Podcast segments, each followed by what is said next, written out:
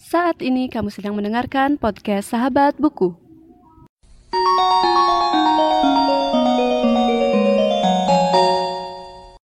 Sebelum mendengarkan episode kali ini, jangan lupa follow podcast Sahabat Buku di Instagram di @podcastsahabatbuku. Selamat mendengarkan.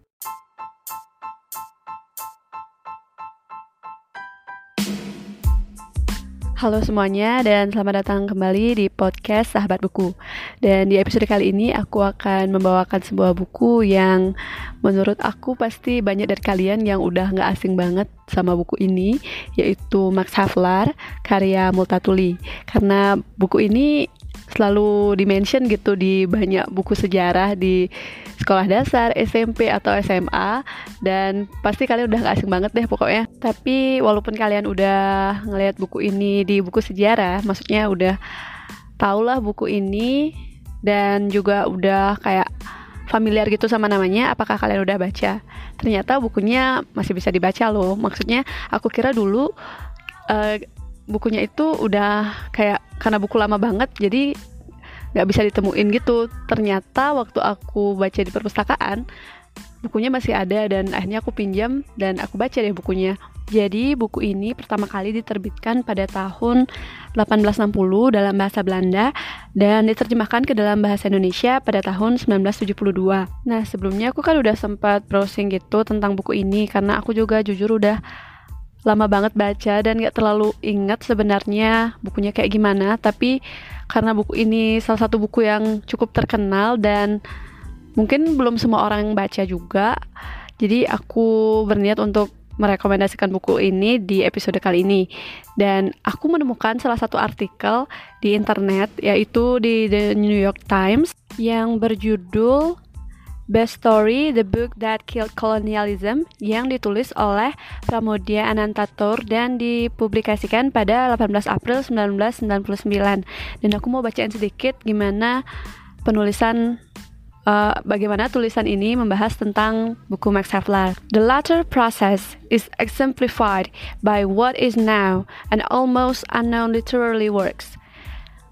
Max Havelaar or The Coffee Auctions of the Dutch Trading Company, a novel by Edward Dos Dekker, a Dutchman which he published in 1859 under the pseudonym Multatuli, Latin for I have suffered greatly.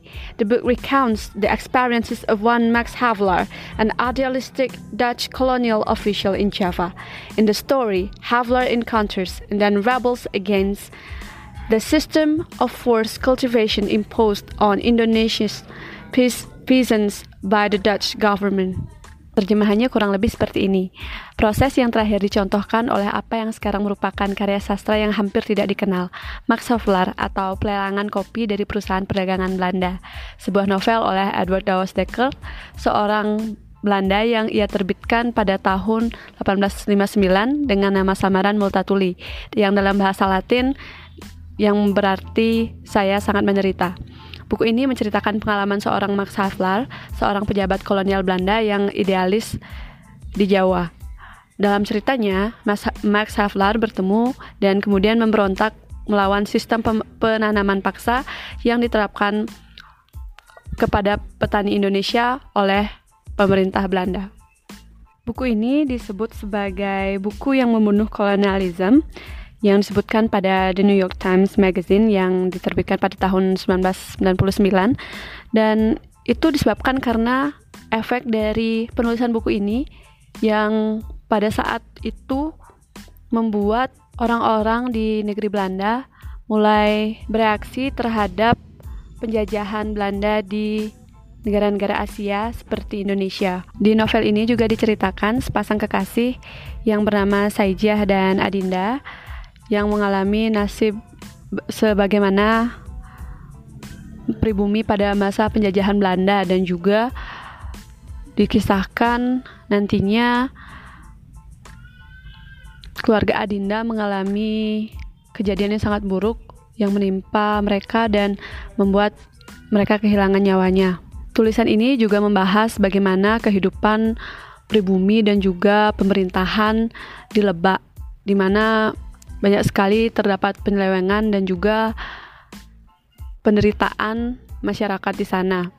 Oke teman-teman, jadi itu dia sedikit cerita dari buku Max Havelaar karya Multatuli dan maaf banget aku nggak terlalu ingat sih juga bukunya kayak gimana jadi kalau sempat aku bakal baca ulang juga dan sampai jumpa di podcast selanjutnya.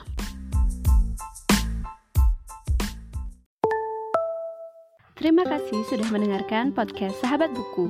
Bagi pengguna Spotify, jangan lupa follow. Dan pengguna Apple Podcast, jangan lupa subscribe supaya bisa mendengarkan semua episode baru dari podcast Sahabat Buku. See you in the next episode.